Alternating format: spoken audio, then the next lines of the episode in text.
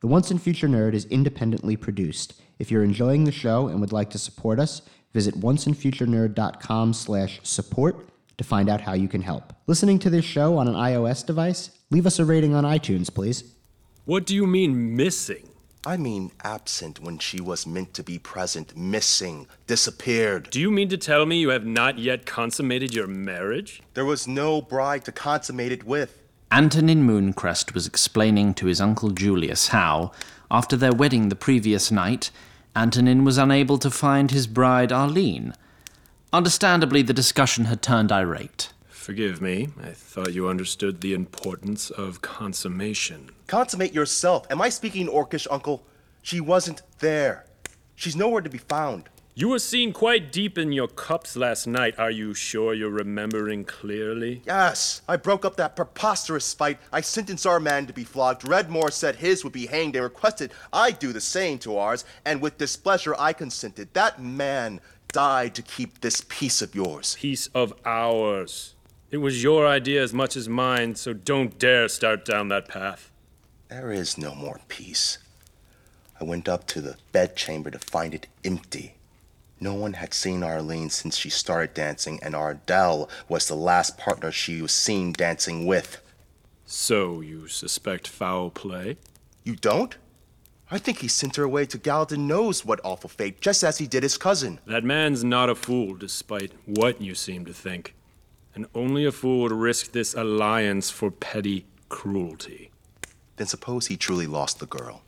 How is that better? We staked our alliance on this man and on his sister's children by me. If he can't keep track of his sister, do you truly intend for his army to fight alongside ours? Point taken, nephew. Let us go to the man, ask some sensible questions in view of the court, and see if we don't receive sensible answers. And if we do not? I suspect we will. But we can cross that river if we come to it. The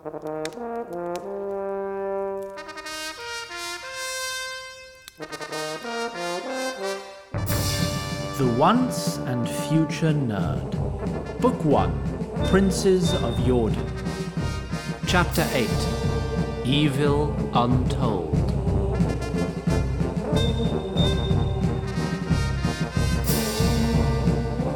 Episode 2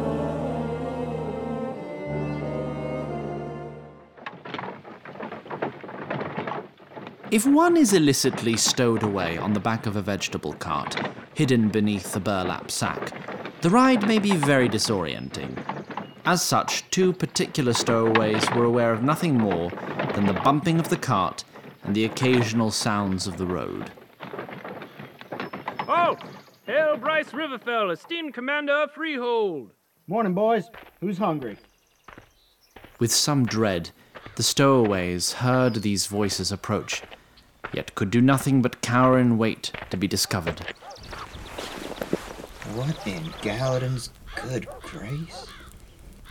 And so Arlene and Gwen, for those were the stowaways, of course, found themselves huddled around a fire across from Bryce Riverfell, esteemed commander of the Civic Guard garrison in Freehold. Well, Arlene and Gwen looked towards each other, but otherwise sat in silence, either unwilling to speak, or else just plain unsure of what to say. I'm giving you a chance to explain yourselves. Pray forgive us, my lord. We didn't steal nothing. We're just two simple farm girls who were hiding from bandits. This is so much easier if you don't lie. Clarence, A particularly big man tossed a sheathed dagger to Bryce Riverfell. The dagger, once belonging to Ricard Redmoor, had been confiscated from Arlene upon the discovery of her person inside the vegetable sack. this blade's got the crest of House Redmoor on it. Also, I can see the damn wedding dress sticking out from under your robe. Arlene's face reddened. So the only mystery is what in Selburn you're doing out here, Maid Redmoor.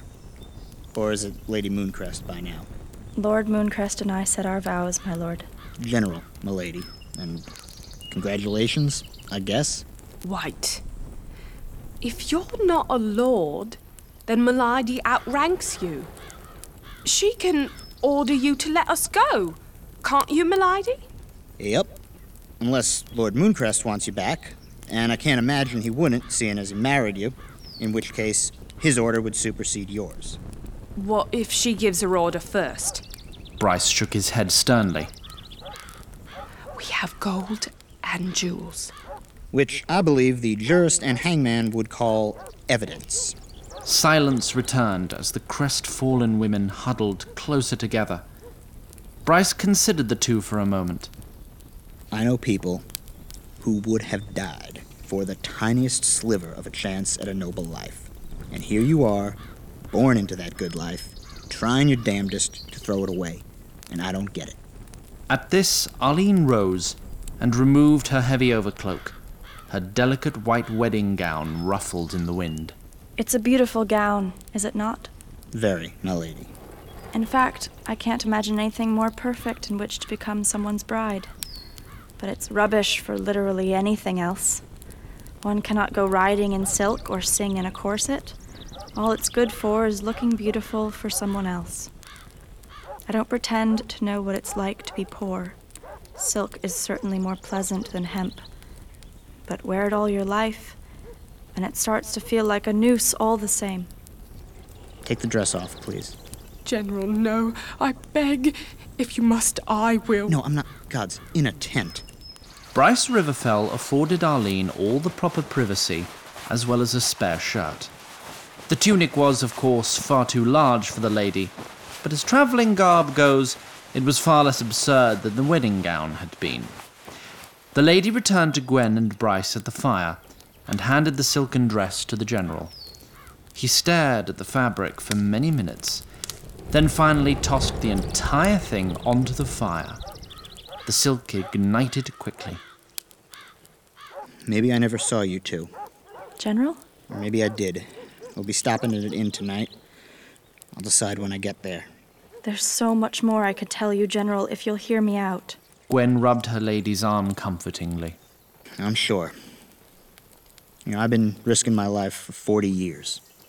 Hoping I could get some land, get a little something for myself.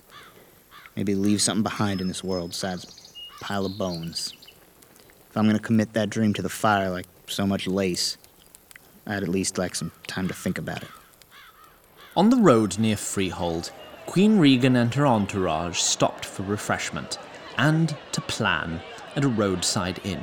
Nia, since you're the closest I've got to a scribe, put on the record that I don't like this tomb raid we're headed for. Pixel boobs or gritty reboot? There's very little else we can do, Your Grace. W- with respect, your decision at the council meeting made certain of that. I understand that, which is why we're doing it. But I don't like it. For the record. Welcome, dearies. The children froze in panic at the sight of the innkeeper, a woman whose appearance was remarkably similar to both the Madame Bailey who had sold them armor so long ago, and to the Madame Bailey whose brothel was the site of Jen's tete a tete with Sergeant McShane. Don't worry, different sister. I checked. Come on. The party sat at a table in the darkest corner of the inn to hide their intentions. Brennan unrolled a tattered map provided by Ree upon their departure. Here it is, just over seven miles south. The cairn of evil untold. Let me see. As Nelson leaned over the table to peer at the map, Jen shook her head in confusion at the name. What's it really called? The cairn of evil untold. No, but really, no one would actually call a place that. No, no, guys, it actually says that on the map. Seriously? Let me see. Wow, it really does say that on the map. Tourism board really shit the bed on that one. Why would anyone ever go there? Why would they put it on the map? There's definitely undead there. So say some tales. The possibility of undeath is discussed theoretically among some, with no respect of the sacred. But I highly doubt it's ever been achieved. No, no, no. If they bothered to actually call it the Cairn of Evil Untold, there is 100% definitely a high level necromancer there with an army of undead minions.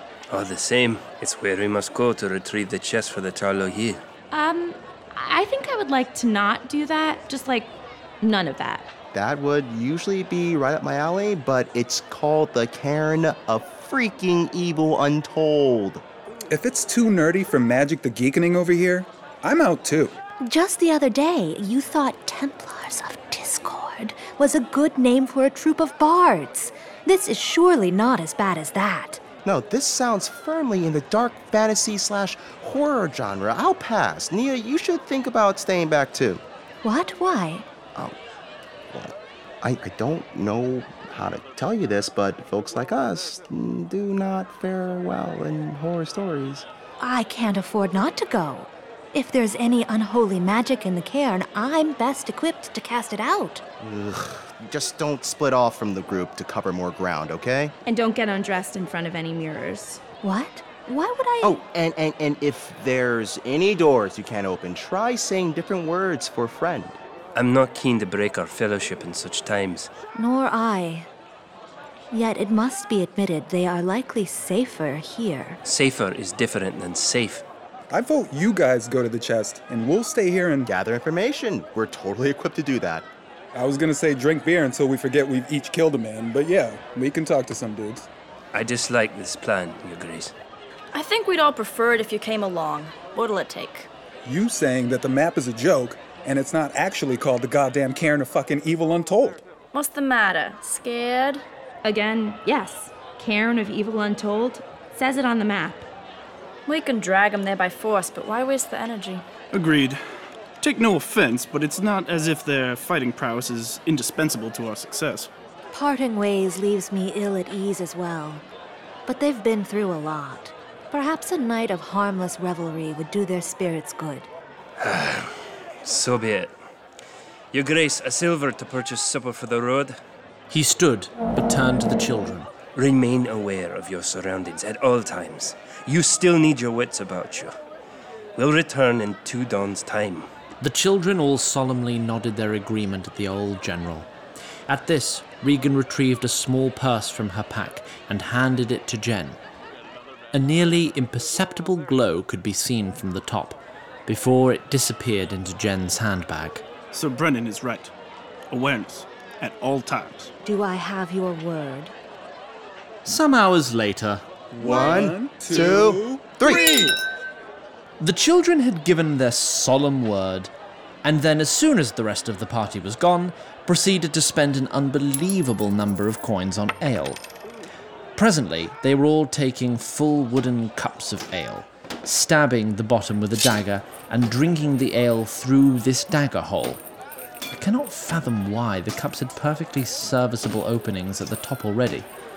Humans sometimes, I tell you. Woo! Shit, man. They make better beer here than I thought. Of course they do. This is handmade artisanal beer. The recipe's probably a family heirloom. You're used to natty ice.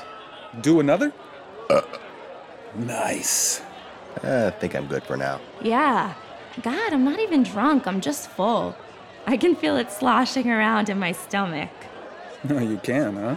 A mischievous grin split across Billy's face. He turned deliberately towards Jen, raising his arms towards her. A smile broke her face too. Oh, don't you dare. I don't believe you. No, no. This is your last chance. You're going to be in so much trouble. Heedless of the girl's warnings, Billy grabbed her by the waist and tossed her up in the air. Both laughed uproariously as Billy caught her, and then repeated the toss a number of times. I, I can't imagine why. Like I said, humans. oh, God, stop. I'm going to hurl. As Billy set Jen down onto the ground, the two looked into each other's eyes, and it was as if the rest of the inn had disappeared to them. Shut it, Dorkhole. I love you. Yeah, I know. I'm pretty awesome. No, really. She kissed him, with almost a hint of regret in her eyes. I love you. I love you too. I missed fun. Do you guys remember fun? How can we have fun when someone's always up our asses with swords? Plus, murder. Not super fun. A look of determination crossed Jen's slightly inebriated face. So, let's see what we can do about getting home. You mean to Pennsylvania? Yeah, to Pennsylvania. Brennan and them clearly don't want to help. Maybe someone else can give us a clue. Yeah, okay. Let me have one more beer and then we'll. No, no, let's start now. I don't want to waste our chance. Nelson, you in? Yeah, it's about time. Really, dude? I always figured you just want to stay here. Me too. It turns out it's just got all the same bullshit I dealt with in Pennsylvania. Worst part is, I realize that stuff is in all the books I love. All my heroes are racist, and everything sucks. So, let's get out of here. Fair enough. Hey, yo! Has anyone here ever been to Pennsylvania? Every head in the bar turned to stare at Billy. Had someone dropped a pin, the sound of its fall would have echoed. Slowly, and only after some time had passed, conversation resumed. Think we need a slightly better plan than that. Got a better idea? You see those guys playing cards over there? Who, the dweeby looking ones? Yeah. Nelson, recognize that thing on their coats? That, that was the crest from the College of Armstrong Guard. Well, good eyes, Jen.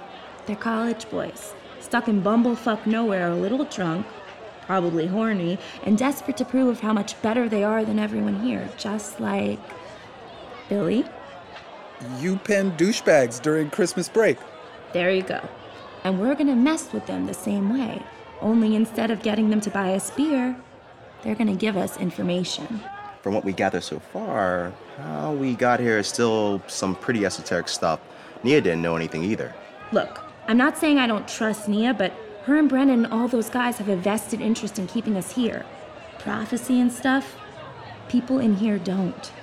Okay, we can run that play. Just don't hit anybody. Unless I say. Nelson, sound good? I mean, information can't hurt. Knowing is half the battle. No one? Bueller? Bueller? Really? No, nothing on that either. Okay. I know that flick. Something about eating breakfast, right? I quit. Let's do this shit. In his excitement, Billy threw his chair to the ground and stormed off to the bar to obtain more beer. He got pretty close on that one. Admittedly, same director. You ever worry that we've been away just long enough to forget how much NEPA sucks too? You ever live out a cherished fantasy only to realize that it wasn't your own and was made up by someone trying to keep you down? Because that's where I'm at. Are we talking about porn right now? God, I miss the internet. Come on, Nelson. Let's go home.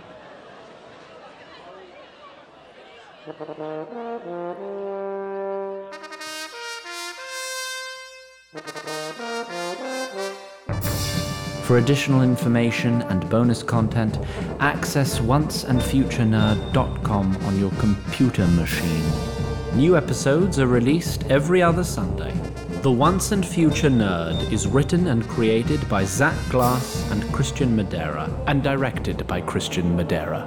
It is performed by Rhiannon Angel, Garrett Arman, Dan Dobransky, Lily Drexler, Anya Gibeon, Ian Harkins, Paul Notice, Frank Quares, Julie Reed, Gregory M. Schultz.